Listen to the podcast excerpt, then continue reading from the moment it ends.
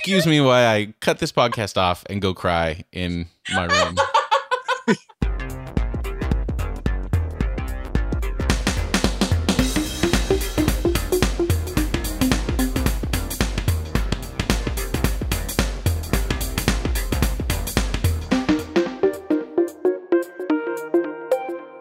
Hello, everyone, and welcome this week to Irenicast. We are a weekly podcast dedicated to the exploration of faith and culture. We are your hosts. I'm Jeff. I'm Mona. And I'm Allen. Thank you once again for joining us. Um, I don't know about the about you two, but I am super excited about this podcast. I feel like it's going pretty well. Me too. Self French red him. I agree. Mona. Absolutely. Great sentiment. I was gonna say self-referential enthusiasm just to be a And you jerk, even but do it. That's what I you, couldn't even. that's do what you get for using big words. You're too I meta. know. You need to bring it back down. you Yeah, guys, I- be, can I just say something? I'm gonna be mm-hmm. 30 in a couple, like a month, and I was thinking Oh for my my. 30th birthday. I know, isn't that crazy? I would have a, a bad art party, so like have everyone dress up as hipsters and like bring bad art, and then like stick it to the man by like decorating the bad art badly, and then like s- Mhm. switching. Doesn't that sound awesome? Like a fake hipster party? Is that? Do you think that's like the ultimate hipster irony of like? I think Image so. I think it's very hipstery to have Did a you think of non-hipster party. Did you think of that because I called you meta? Because now you're taking it to a whole new level. like, I was just wondering, like, does that does that make meta. me a hipster of wanting to have that party? I think so. I think Yeah, that might actually make you a hipster. I'm gonna have to. But go like, are hipsters self-aware enough to make fun of themselves? I don't think so. Mm, we should have a segment called "Is It Hipster?" Is That's what we should do. we like we like destroy the hipster like paradox Exactly. if by like, identifying it. We totally offend and ostracize that group of people, but then the great part about it is they'll love it because they're hipsters. Because we are one of them. exactly. The, I, I heard I heard a definition of hipster is where you just basically take all of the social currency from something and you, uh, for instance, like being a lumberjack. You dress up like a lumberjack. You're not a lumberjack. You've never felled a tree in your life, but you're just gonna like empty the bank account of the currency that that like way of being in the world has. So you get to reap all the benefits, but you don't have to be a lumberjack and you can just switch the next day. So it's basically like preying upon these social ways of being and then just taking all of their worth for yourself without actually inhabiting them. Okay, so, my question if you're gonna is, do that, so to what about hipsters, hipsters that who just- actually like cure their own bacon and stuff? So if they're actually doing it and also reaping the social capital, then it's You- not you predatory. begin, you begin to move out of hipsterism when you do that. Oh, you do? Okay. so if you're if you're enjoying the activity that you're doing for the sake of doing the activity, then you're not a hipster. But if you're Yeah. enjoying it purely for the irony sake of it, you're a hipster. Yeah, okay. that would be the Well, definition. okay, but I would recommend for all those listening, please do not like enjoy felling trees ironically because lumberjacking is one of the most dangerous occupations on the face of the planet. I think deep sea fishing in like Alaska and lumberjacking, it's like it's close to a hundred percent like um, injury rate. So don't just do it for funsies. All right.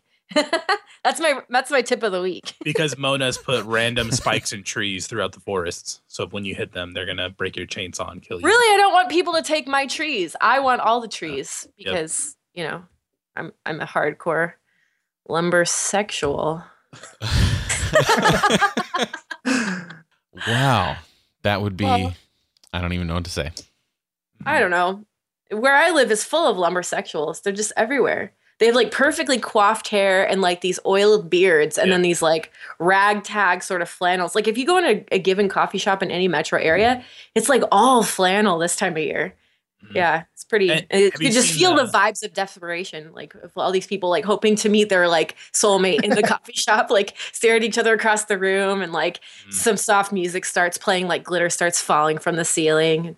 Have, have you heard about the guys who put flowers in their beards? Those, Oh yeah, yeah, Yes. people with these amazing beards and they dress it up with flowers. So, so Really? that they can attract. Yeah, So they can Yeah. attract what? Bees? it's beautiful. Don't knock it until you see it, man. it's so beautiful. It is beautiful. Well, one of my favorite artists, like I don't know if he if he made this up, but he definitely like did this. Sin Fang, I think he's like an Icelandic guy, but he has like awesome music. But his, yeah, I, I feel I feel like more of a hipster when I listen to his music because like the album cover is just his beard full of flowers. Really? To Yeah. me, that that's distracting. It takes away from the glory of the beard itself. I think That's it's like a masculinity statement. Like I'm so manly, I can fill my beard That's with right. flowery crap and still be manly and look at my Yep. manliness. Really, Mhm. I think so. Man, Yeah. Every year, I feel older and older. That seems just so silly. I'm just, I don't get it. No, I, Why aren't you keeping up with the trends, Jeff? I don't know. You're I turning into know. a curmudgeon. I am a curmudgeon. I absolutely am a curmudgeon. I live in a college town, and before I was like, "Oh, college students." da, da, da. Now I refer to them as kids. I refer to college students as kids. I am old, and it's depressing. What Jeff is saying is that he already passed the 30 mark. And, you know, Mona, you're headed there, right? Hey, hey, So hey, he'll hey, hey, hey! No numbers, no numbers. This is, I am. if if I'm if, if. Mona wants to throw out her thirty, that's fine. We don't need to say that I'm over thirty. it's already been said. It's already It been has. said. People can do the math. I'm you know? proud. People can because do the math. How what? You, you were married when you, you said you were married 15 years ago, like when Mona Yeah. was maybe I was. kid. Married in Arkansas. That- no, okay, that's a mean. I, I know all of our Arkansas listeners. I'm sorry. Well, we don't have any People- yet, but People tend to get married younger in the South, right? or in the town I grew up in. listen. Yeah. A, a people aren't going to remember how many married. years I said I was married. This is this conversation is is over right now. It is. No, Jeff, you're the one who edits this, so you can take it out. I am a purist, so I'm not going to take this out. I'm going to let oh my Freaking flag fly. curmudgeon out of it. Uh, all right. I'm so proud to be 30. I just have to say that. I've looked forward to it my whole life. I wanted people to take me seriously. I feel like the older I get, the more credible I get and the more like gravity my words have. And I just, I really just want to rule the world, I think is what it comes down to. So you're But ageist. I am a bit of an ageist, but like a, not an anti old ageist. I'm like a pro old ageist. hmm Actually, okay, so I had this conversation with my mother at Costco a couple over Christmas. I told I was trying to tell her that like the young people nowadays are like dressing like grandmas and that's the cool thing, you know? And she's like she's like, "Why are you guys taking this away from us? Like the old people just figured out how to dress younger and like look more hip." And I was like, "Yeah, as soon as you guys figured that out, we just went to the old clothes, you know?" hmm And um, she was holding like a bunch of cheeses from Costco, which like are always much larger than you realize like outside the store. And she was like, "Well, you know, sometimes the only thing left to do is to squeeze your goat cheese and say hallelujah." All right. On that note, this week we are going to be discussing the Bible. Um, I think it's a conversation that's long overdue, um, Yes. and that'll hopefully ease the I don't know what from this little intro or discussion or talk about goat cheese and oldness. I don't know what's going on. All right. Well, join us on the other side of the music, Well, and goat cheese. and we will uh, we will get serious. I promise.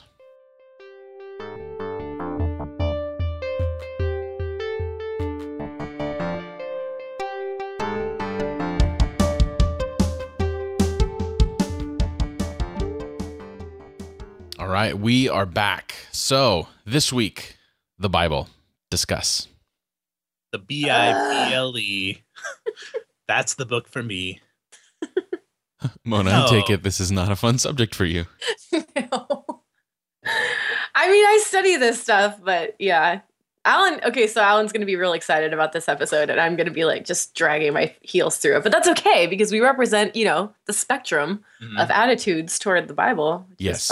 Well, let let's start with what the Bible used to mean to us, or what we were taught it is, and then we'll kind of let the conversation progress into where we are now and how important or unimportant, depending upon your position, the Bible still is. Yeah. Sure. Okay. All right. Yeah. Yeah. So, the Bible.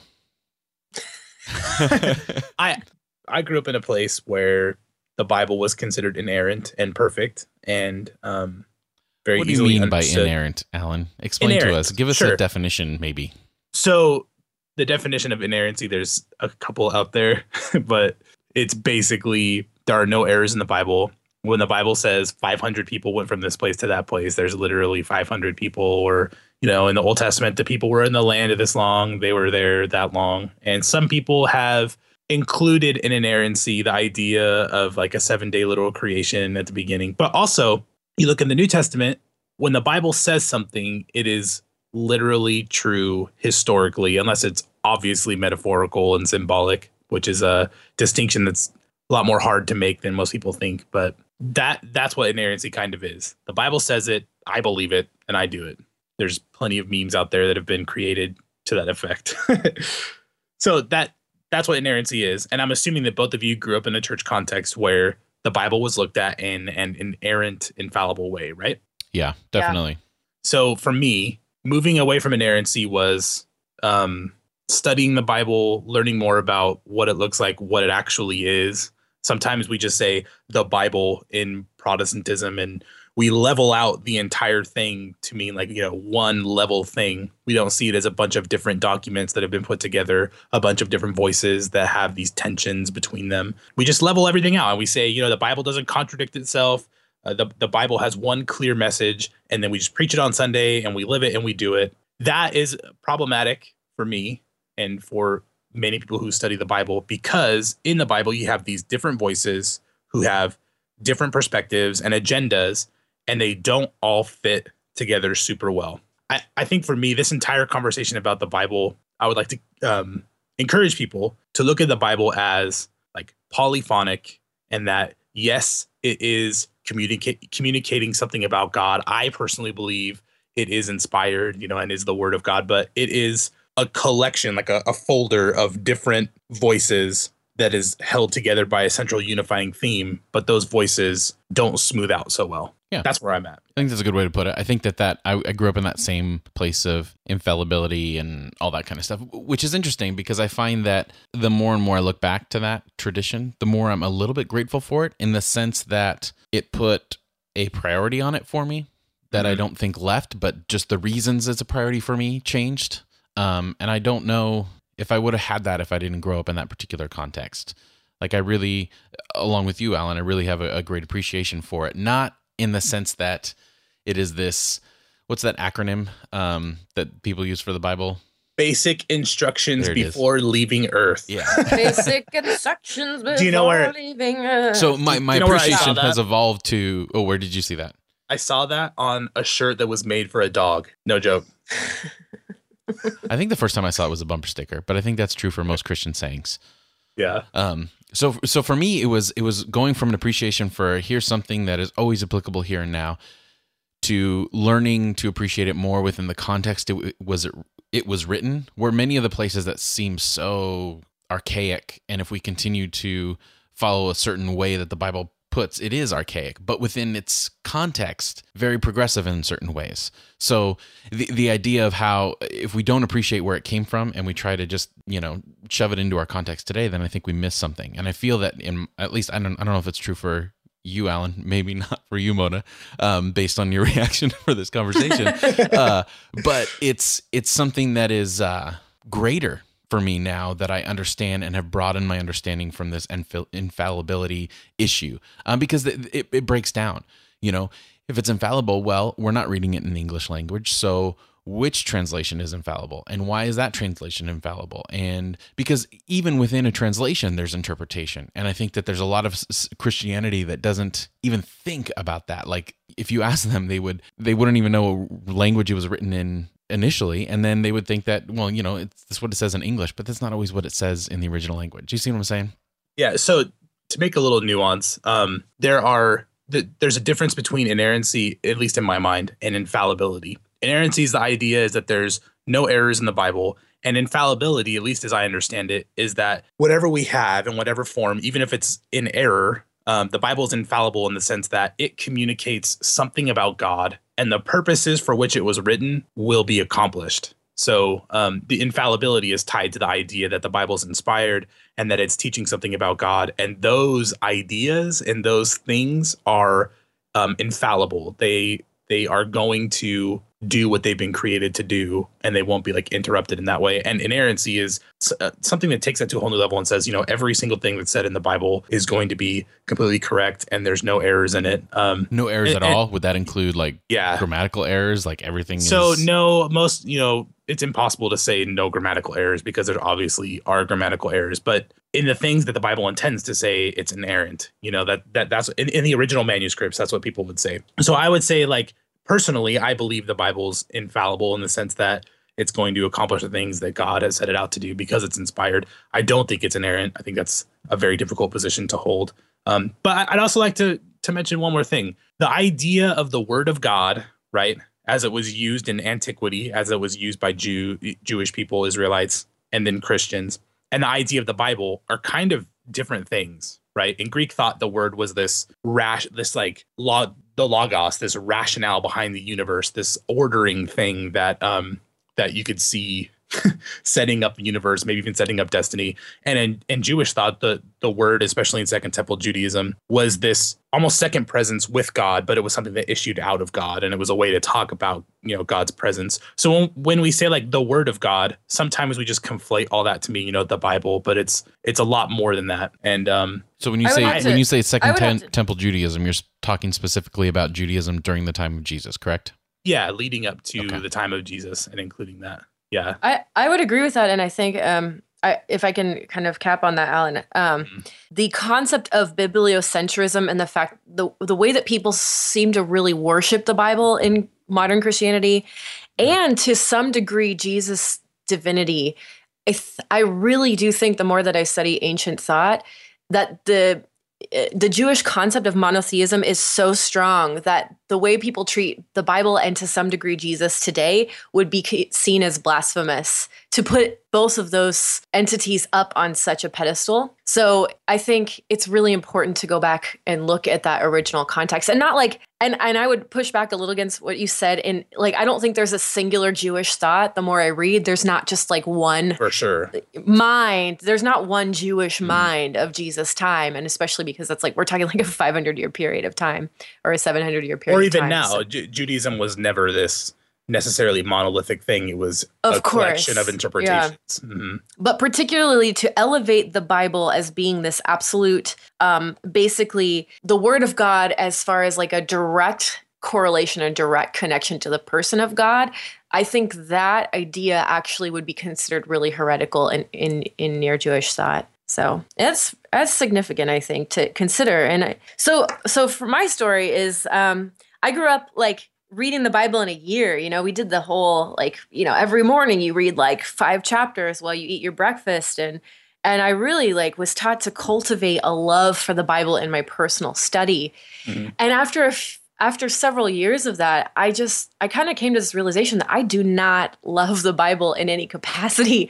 I think this is a, it's a really bloody book and it, a lot of it is very oppressive to me especially as a woman. Women don't speak women didn't write the bible. Mhm. and i um it's incredibly difficult for me to see so many passages that like are blatantly violently misogynistic like ezekiel 16 i'm thinking of as one of the most bloody passages in the whole bible. It compares israel to a whoring a woman who deserves to be dismembered by her lovers.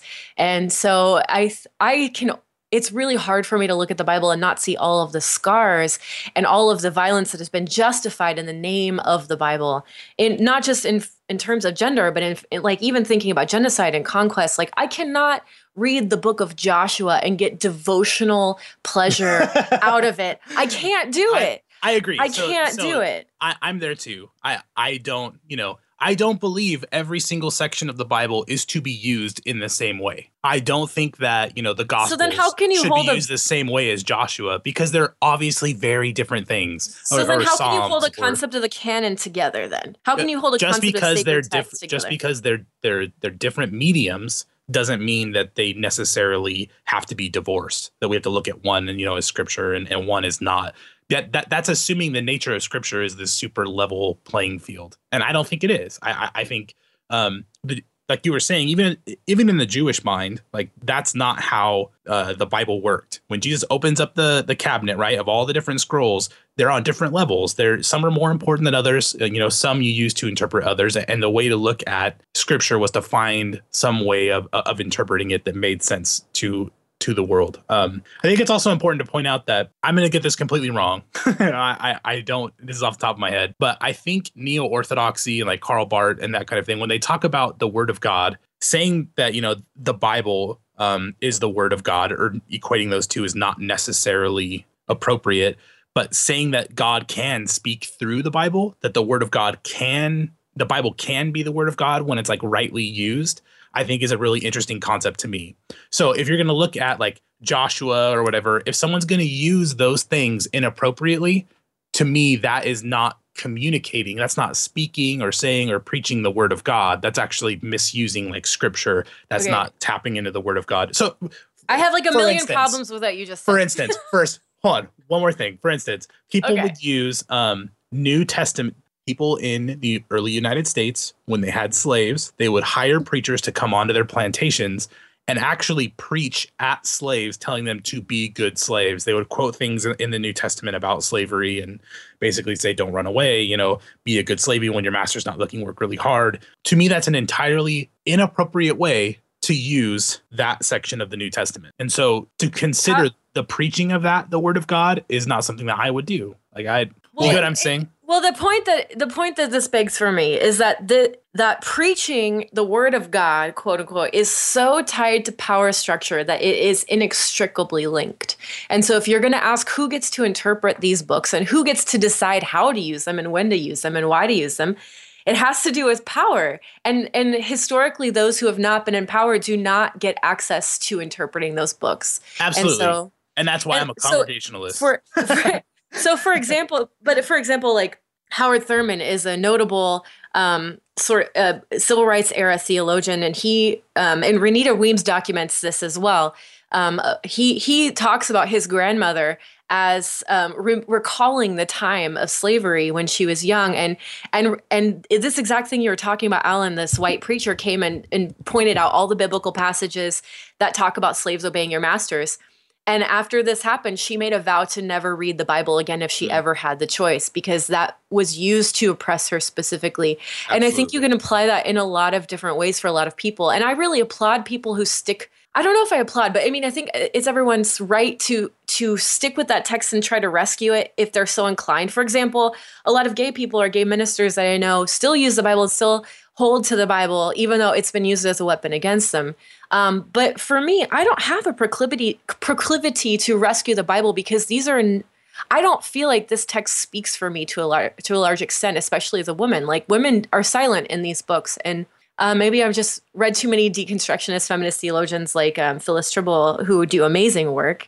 But they're the I, I really I have a hard time seeing myself in these texts, and I think the fact that I do is something that I've gained from culture, not necessarily because I have like an intrinsic draw toward these books, right? So I, I okay, so I would say to you, Allen, as far, wait, Okay. as far as rescuing the Bible, like that's something that I kind of blister at a little bit, I guess, because um, yes, the Bible's m- misused and misappropriated, and rescue in the sense that like kind of return to how it was supposed to function originally, or maybe how we can, you know, function with it now, but not like I don't know.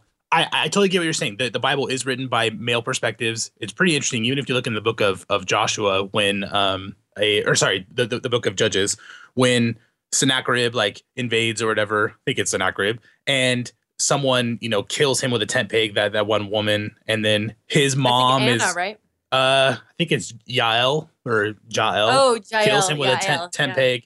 And then there's this beautiful poetic thing of uh the this foreign king's mother, you know, proclaiming, uh, where is my son? He's been gone for so long. I'm waiting for him at the window. Like, I hope he's destroying Israel. You know, two men for every or two women for every man, you know, may they rape and pillage and burn. And obviously, this woman is like her words are constructed by a male mind just by the way that she's speaking just you know. And so e- e- even the voices of women in texts are given to us by men. So i completely agree with you that there is like misogyny there's even genocide although there's uh, really good arguments that that never actually happened that the genocide portray- That's very true. portrayed in Yeah. old testament didn't happen. Um, those are things when you when you look at those and you say hey this is scripture you know this misogyny or like this you know this aspect or this cultural aspect is what the word of God is. I would I would disagree with that. Like I don't think that that's those are the reasons that um, scripture was given. Scripture is like a reaction to the reality and the presence of God, what God is doing in the midst of, of the people and who God is. And I would argue But from the then you- Christian perspective that it, But then Jesus, the event of Jesus, the person of Jesus, is the interpretive tool through which you would read Well, see- all Scripture. Okay, so let me jump in. Yeah. If I may. Um, okay, so uh, first question I have for you, Mona, is wh- where's that line for you as far as because I I totally understand and get what you're talking about. Like it is not a, a female centric book in any way, shape, or form. Um, so for me, it's if I went back to Rosa Parks going on the bus and saying, "I'm not. I'm going to sit here." Eventually, as time goes on, that's going to seem like why did they have to do that? Because our current context is so is, has progressed so much beyond that point where we don't even see the need why someone would sit down. You, you see what I'm saying?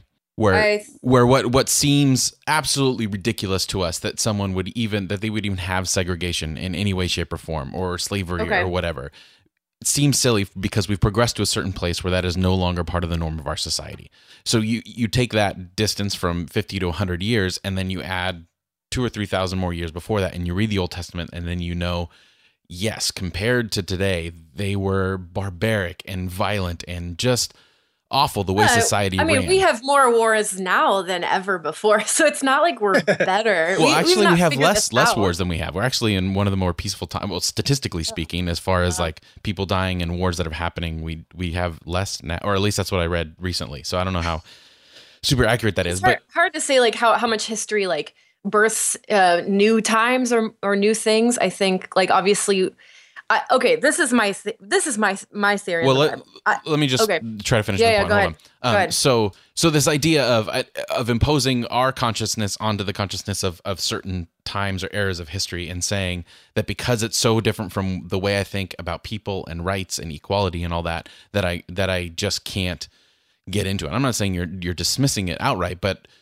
I'm saying is where does that uh, taking into account like okay, for me their way of life was nowhere near progressive, but how how forward thinking were they in with their own time?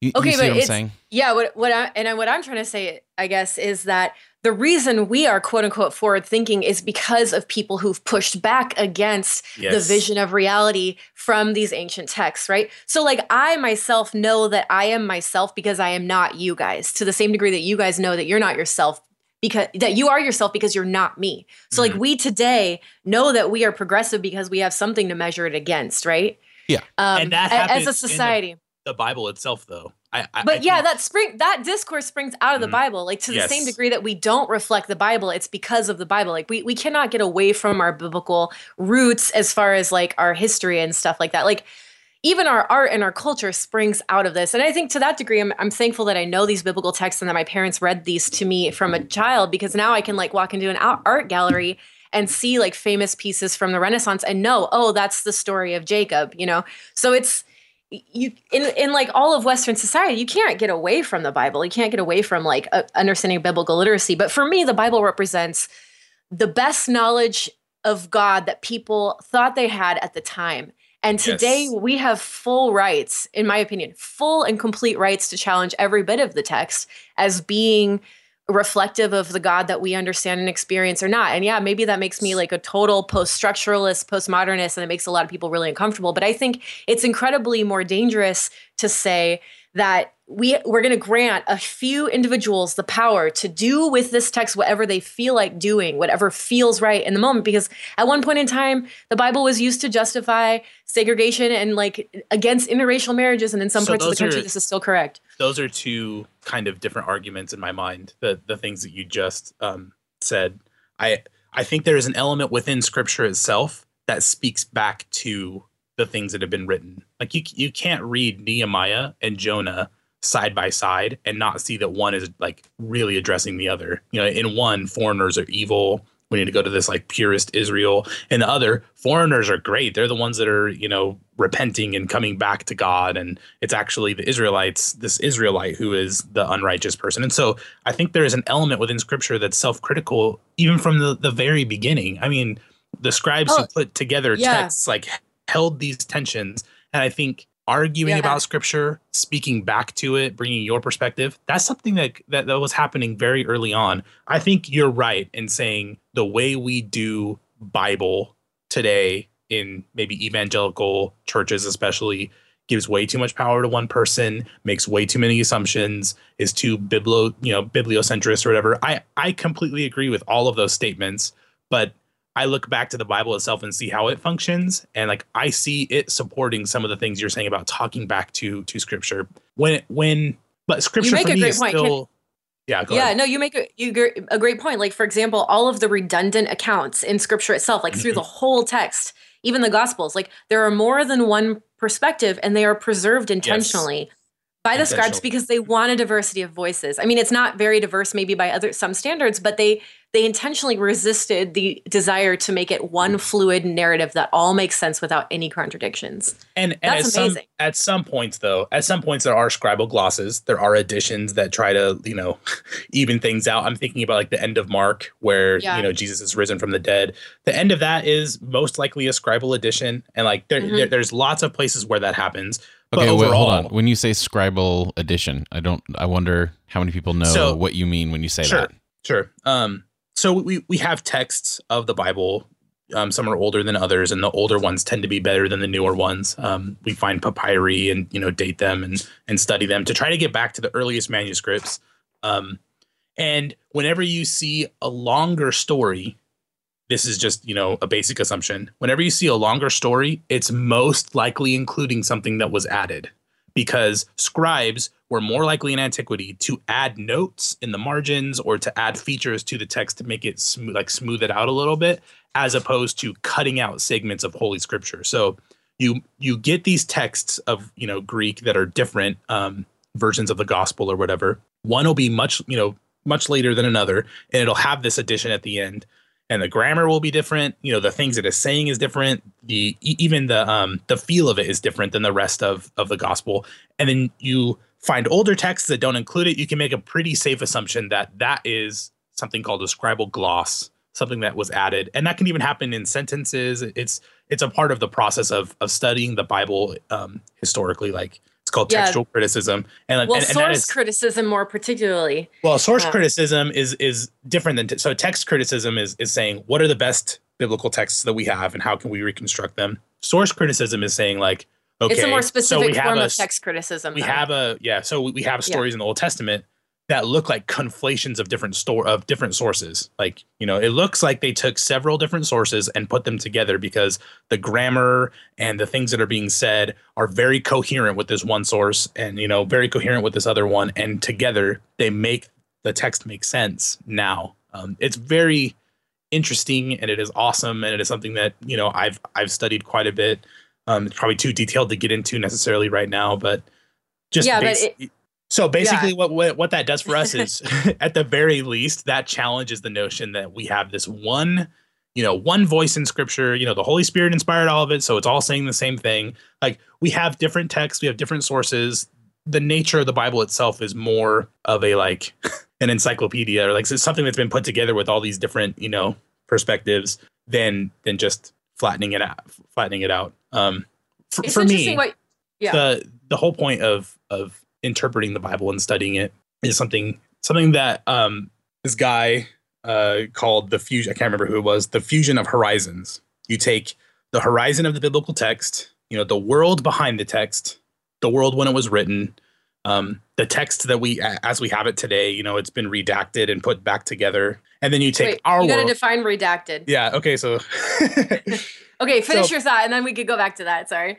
just to say the final forms that we have today have been put together by an editor.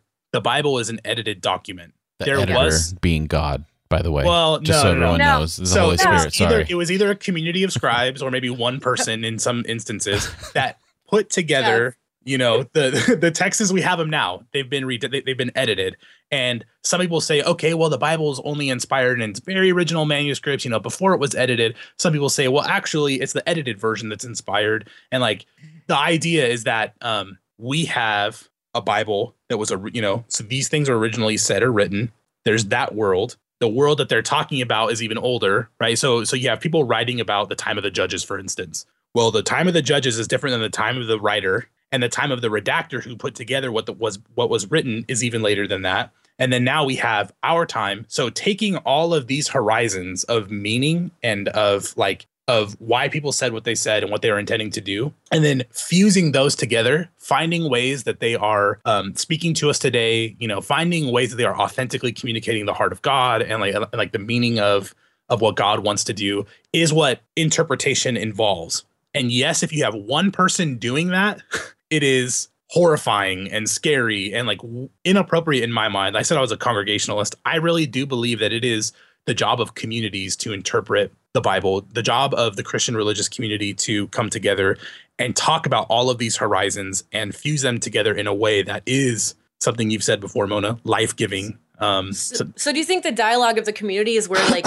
for you, the work of the Holy Spirit happens? And Jeff is trolling yes. you, like, in a funny way. But I really do think, like, I'm going to go Pentecostal on your ass for a minute and say, like what if the community decides like oh you know murdering is just like so archaic that you know we can just kill whoever we want. Like what if the community decides so, well and not only that but you're, you're, asking what what is our ultimate like interpretive tool right? You're asking what where does the buck stop? Is, is, i'm is just messing asking? with you but i no, want to no no, no i I, say. I get what you're doing but i i think like okay go ahead. Go ahead jeff. Well i'm sorry. Uh, is it my turn? Okay so um I, I feel like I'm talking too much and I could talk so much I more. feel like you're correct. okay, so Where's the evidence? All right. I know you're super excited, Allen. You know, Allen, I know. the Bible says. okay, so uh, first of all, you're saying that the community decides. Well, we all came from a community that decided very clearly on what the Bible said. So who knows what community we're talking about. You know what I mean? Like when you say the community decides, are you just talking about every local church or congregation or small group that meets? They get to decide what the word says and what's appropriate. Are those communities I, only Christian people? Those things are processes that happen in given culturals, eh, you know, given cultural contexts. Those things happen in different horizons at different times, and it is a process, not necessarily a destination. I so, don't look at the word of God as something that's like, you know eh, inscribed necessarily in stone and this is forever you know like this is exactly it, those things are applied in those those moments. I don't think you know we have to find the community that gets the right answer because there is no the right answer in some sense. So everyone's interpretation is valid. In, in some sense everybody's process is valid. No that's crap. I don't, I don't I, understand. Like pro- I, I, I process. I, I believe different the communities pro- their who, then who, of, who determines whether the end pro- the end of that process is correct or not correct history. No. Are you on but the wrong history's side? written by the winners. Okay, uh, but yeah. seriously, like mm-hmm. there are some people who use the Bible. Like, have you guys ever seen the Monty Python skit, "The Ministry of Silly Walks"? Like, yes. really, that's what it feels like to me. It feels like people are just like doing all this weird stuff with this book, these books, and like it doesn't. I would agree with that. No cohesive whole except for just the silliness itself. I don't so, think all processes are created equal. Absolutely not. I agree, but everybody has a legitimate, valid reason to engage in the process of biblical interpretation in community. That's all I'm trying to say. I'm not saying every single way is healthy, every single way is made even. Like like I said in an earlier episode, there are more healthy ways of interpreting scripture than others. I would make that argument, you know, till I'm blue in the face. I do think that you can't just say, you know, everything is valid or legitimate, but I think that the process itself of biblical interpretation is something that's happening in the community. It needs to happen in the community. But what community? Okay, well, I, well, hold on. I think we're going around in circles. So let, let's let's just let's no, just answer the simple question of sure. what, if any, does the Bible, Scripture, God's Word have for us today? I okay, so it gives no, us. Wait, I think it's I think it's Mona's turn. I think it's Mona's the turn. Question. If we qualify the question, what do we mean by that? Do we mean ethically and morally? Do we mean individually? Do we mean communally? Do we mean politically, culturally? What Let's just do what? within the the life of a Christian today. A but but no one's a singular unit. Like no one's an island, right? So like it, our communities are impact us, and we impact our communities, right?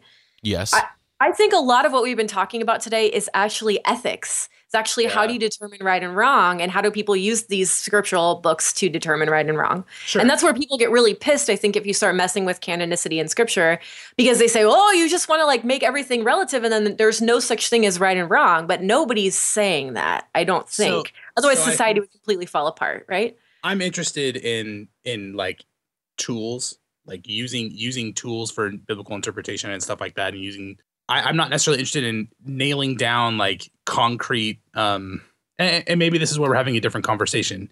I do believe that Jesus, the event and person of Jesus, even though we have you know an ancient perspective on what that was in the Gospels, I think that is the interpretive tool that I use for all of Scripture. So like, so then, what is the value of interpretation today? Why do it? Because it fuses the horizons of people who have come before us and who have um, experienced God with our own. And in that fusion between the two, like we get God speaking in a sense in in a very like valid. So then, way. what sets the Bible apart from the writings and things that happen from there until now. The Well, okay, so for me, for me, for me though, it, it Join the community. it was a community that it was a community of Christians that came together and like worked out the, the canonicity of stuff. All right, I'm well- not claiming that that's huge or whatever, but Let me offer my uh, my analogy. It may be totally flawed, but um, I I don't remember any of the names. if it of is, the- we'll yell at you. Thank so. you. I don't remember any of the names of the theologians or any of the proper theological terms, but let me put it in terms of Batman.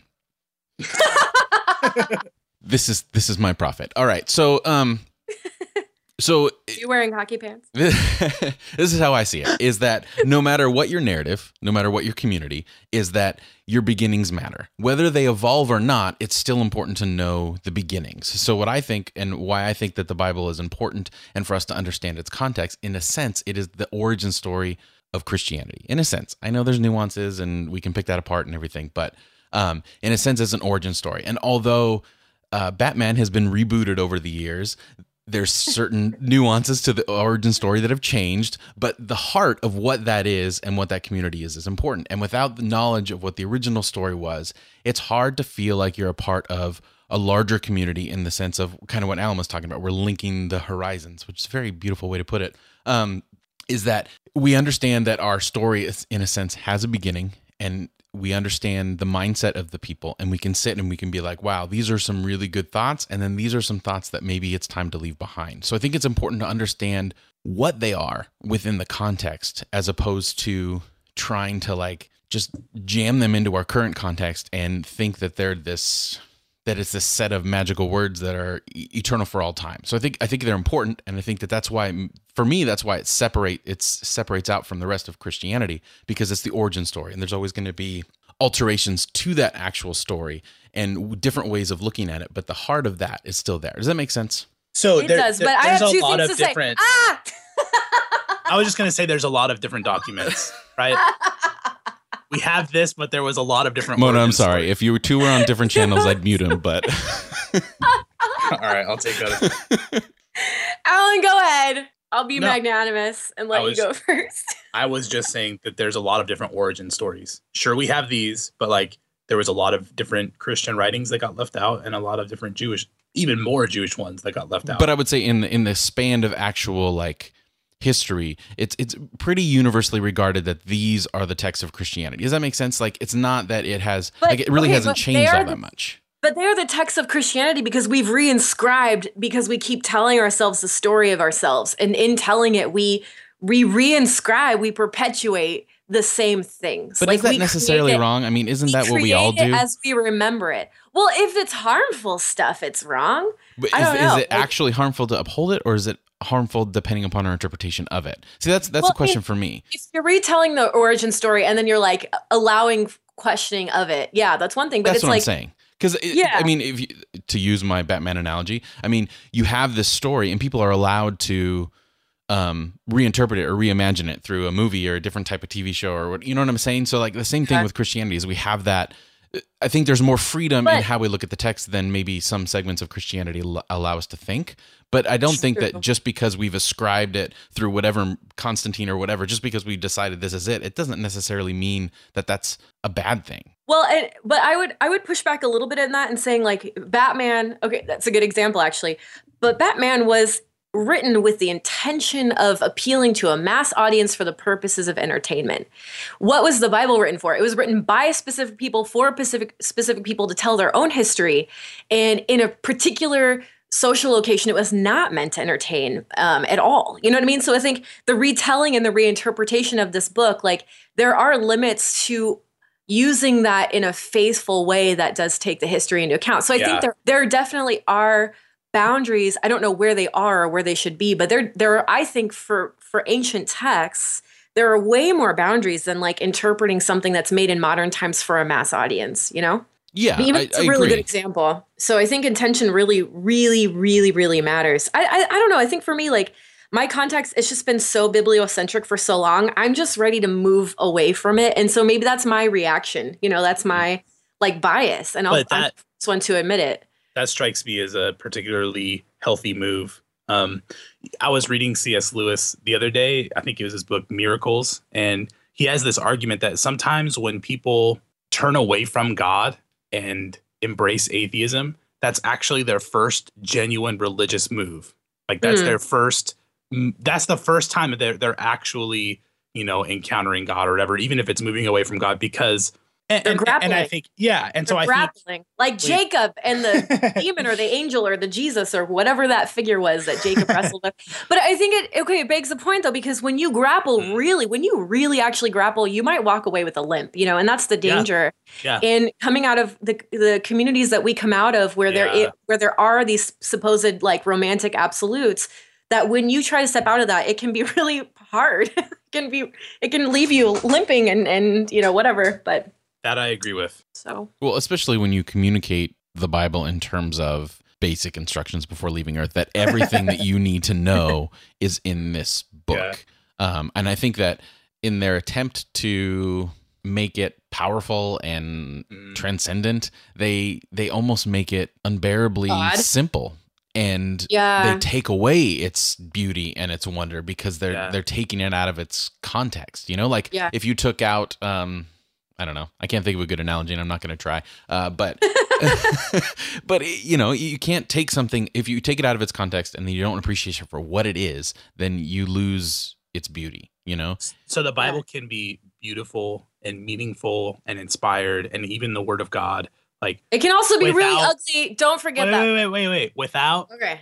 without resorting to looking at it in a literalist, like inerrantist, um, without holding it up to this standard that, like you said, make this romantic ideal. Without doing that, it can function as the Word of God. It just it looks different than we probably thought of before. absolutely It can still be beautiful and Yeah. powerful. and holding that tension between Yeah. there's part that can be beautiful, but also we have to learn to acknowledge that this part is not beautiful. It is gross. It is disgusting. It is not good. And if I I don't think if, if we can't acknowledge that tension within the text, then again, I think that takes away from that. Uh, It, it takes away from our lives if we can't acknowledge the attention, the tension that we have in our own hearts between uh, proclivity towards doing good or doing bad or whatever. Like that tension is kind of what makes it powerful. I, I, I- have a takeaway, guys. I have our All right. takeaway for this week. um, respect. The theme I'm hearing emerge is respect. Mm. R-E-S-P-E-C-T. No, seriously. Okay, I really like Sandra Schneider. She writes a wonderful. She talks about biblical authority, and like a lot of times we we look at these texts like in an absolute authoritative way, like they are talking to us. But instead, if we have a relationship with the text and a relational respect, a really, and we consider this like a, a dialogue between us and the text, we're actually treating the text with so much more respect, which is what you guys have both been saying. What we've all been saying kind of from different angles.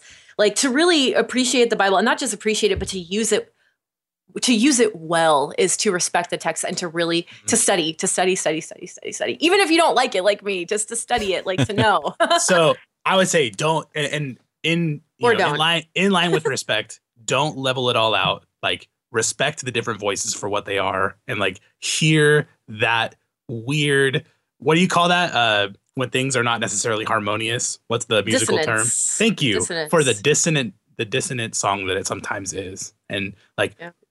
Allowing that to be yeah for allowing that to come through is to respect the bible and that that can be the word of god. It doesn't have to be something that we just discount.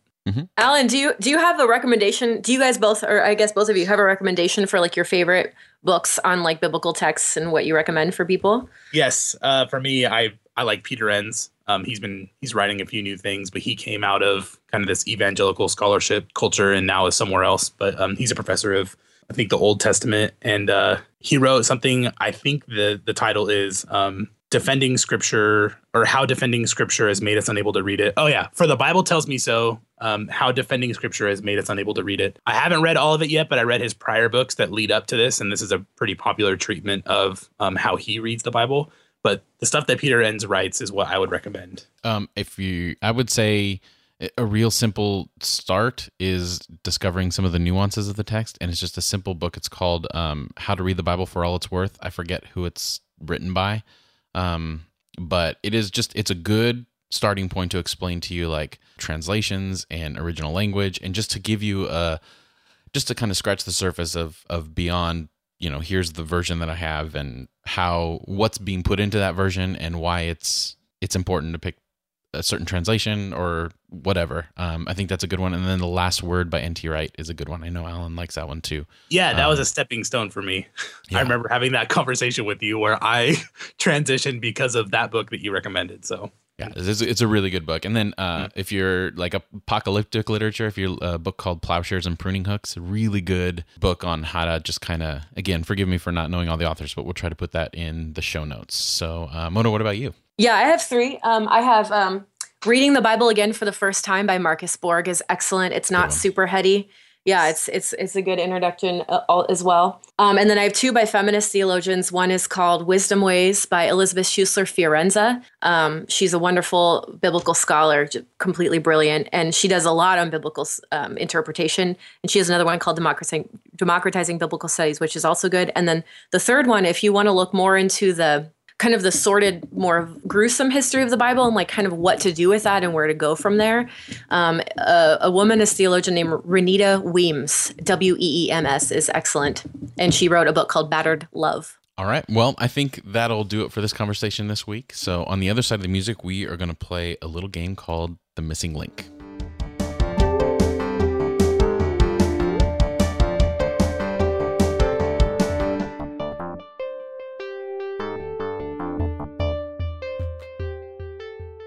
All right. Well, that was fun, and hopefully this will be just as fun. Um, we're going to do a new segment called the missing link and how this works is each of us are have come up with two words and the other two have to come up with a word that links those two words so for instance if i said inside and outside someone might say door or window so it's a it's a unifying word Good example. why isn't that a good example at all No. well give me a better Doesn't- example then It doesn't work why well because I would say like coffee and blank shirt, coffee and tea shirt.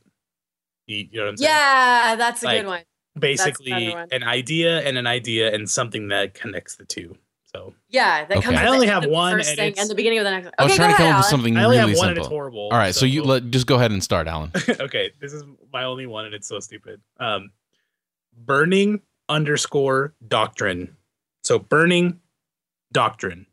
okay which So you guys have to come up. What? which Bush. It's Man. Bush.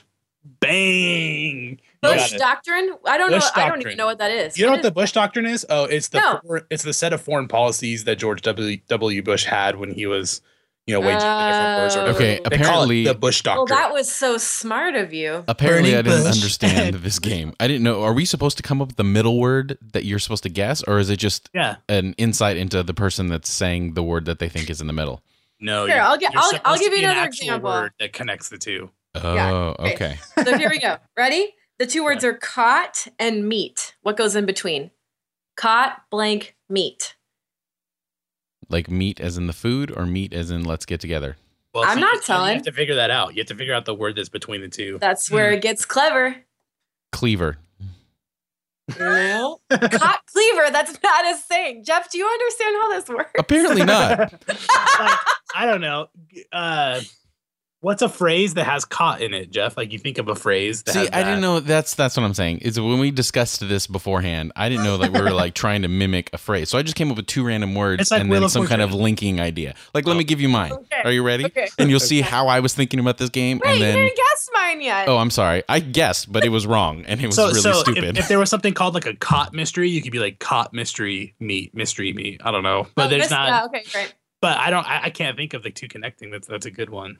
Okay, the Uh, connecting word is dead. Caught, dead, and dead meat. Caught dead. What's that? Oh, Oh. C A U A G H. okay, see now I now I get the game. I was but- C O T. All right. Caught, dead. Okay, Yeah. so I am I'm way off.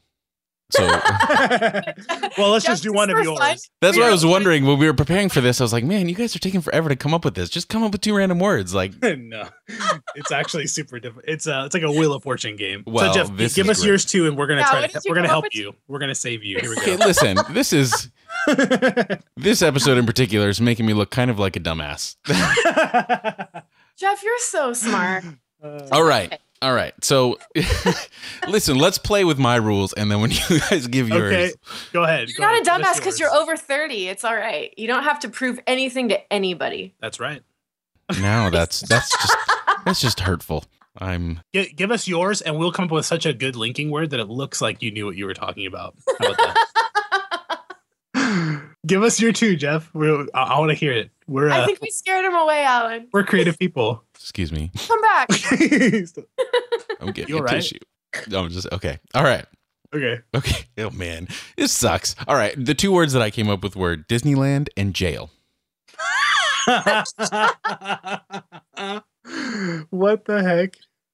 But you have to think in terms of my rules that I've applied to this game, where you have to think like what linking word would would link those two places. Uh, Okay, so like there's can a we guy put jail in front? In jail. No, see, you want me to tell you the word that I came up with, or do you yeah, really yeah. want? What? Yeah, I don't. Yeah. I, I put alcohol. What? So like, oh, he's thinking. What what would IT get you from Disneyland to jail? The middle thing being Oh, alco- like a, a linking word. That's See, that's- so weird. What about See- like a car? A car would work, but why would you drive to jail? See, that's what I'm saying. Is that I totally misunderstood the fundamental rule of this game.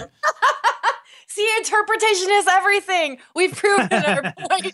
Oh my gosh. All right. Okay, I got a new one. No, the Um, redactor is everything. The putting it together. The person that puts Okay. it together is what. Listen, Yeah, I don't think I'm we need to explain the I'm nuances. okay. How about school and hard place? This might be. I hope it's e- uh, easier. School and hard place. Rock. Rock. Rock. There you go. See, that's even a bad one. Well, I get the game School- now. It- Schoolhouse, and then and a hard Hard place or place. something. Schoolhouse School rock. of Rock, dude. School of Rock. It's yeah, like that's what I was So you thinking. can say school of blank, and then it I has to be the whole phrase. I or was whatever. trying to throw you off. we may never do this segment again. okay, I okay. I have another one. Skin and tail. Skin Blake tail. cat. Skin a cat. Cat. Two, more than There two you ways to skin a cat, right? and a cat, cat. tail. See, I was gonna say alcohol. mine was good because on their own, like alcohol. alcohol. Oh. oh, that's great. Oh my god, this game is so good. it's not really a game. It's more of just a. We're gonna get it. We're we're gonna get it fixed. All right. Okay, here's one Yeah. more. Here's one more. Steel and cloud. Blue. Blue steel. Did you guys see Steel blue. Zoolander? Zoolander walking Yeah. on the actual catwalk in Paris. So awesome. And that one like Viner who I forgot his name, but he was doing a vine of himself. And So- uh Ben Stiller grabbed it, grabbed his phone. That was pretty great. Anyway, Steel and cloud. Steel and cloud. so Uh. it has to come after steel and before cloud. Uh, I don't know. Thunder. Thunder. Steel oh, stealing stealing Someone's someone's thunder, and and, a thunder uh, cloud. very nice. There All we right. Well, go. I think Jeff. Jeff's had enough. Uh, I was hoping for less thinking and more insights into people's weird random minds. Oh. but uh, got it. no, i well, no, y- you got it, but apparently I didn't get it at all. all right. Next you can pick the game, Jeff. Yes. Okay, n- now you're just being patronizing. Well, let's let's let Jeff pick the game next time. He, we don't want him to feel bad. All right. Anyway, that'll do it for us this week. Excuse me while I cut this podcast off and go cry in my room. That'll do it for this week. Thank you so much for taking the time to listen. And if you got to this point, I'll be fine. It's okay. Uh, to support the podcast, rate, review, subscribe through iTunes or wherever else you get your audio content. Uh, also, don't check, forget to check out our blog, uh, irenicast.com. And as always, we do want to hear from you. So please, if you have any questions, comments, or concerns for the podcast, email us at podcast at irenicast.com or you can follow us on Twitter at irenicast or on Facebook, facebook.com slash irenicast. So for this week, I'm Jeff. I'm Mona. and I'm Allen. Thanks for joining the conversation. Thank you.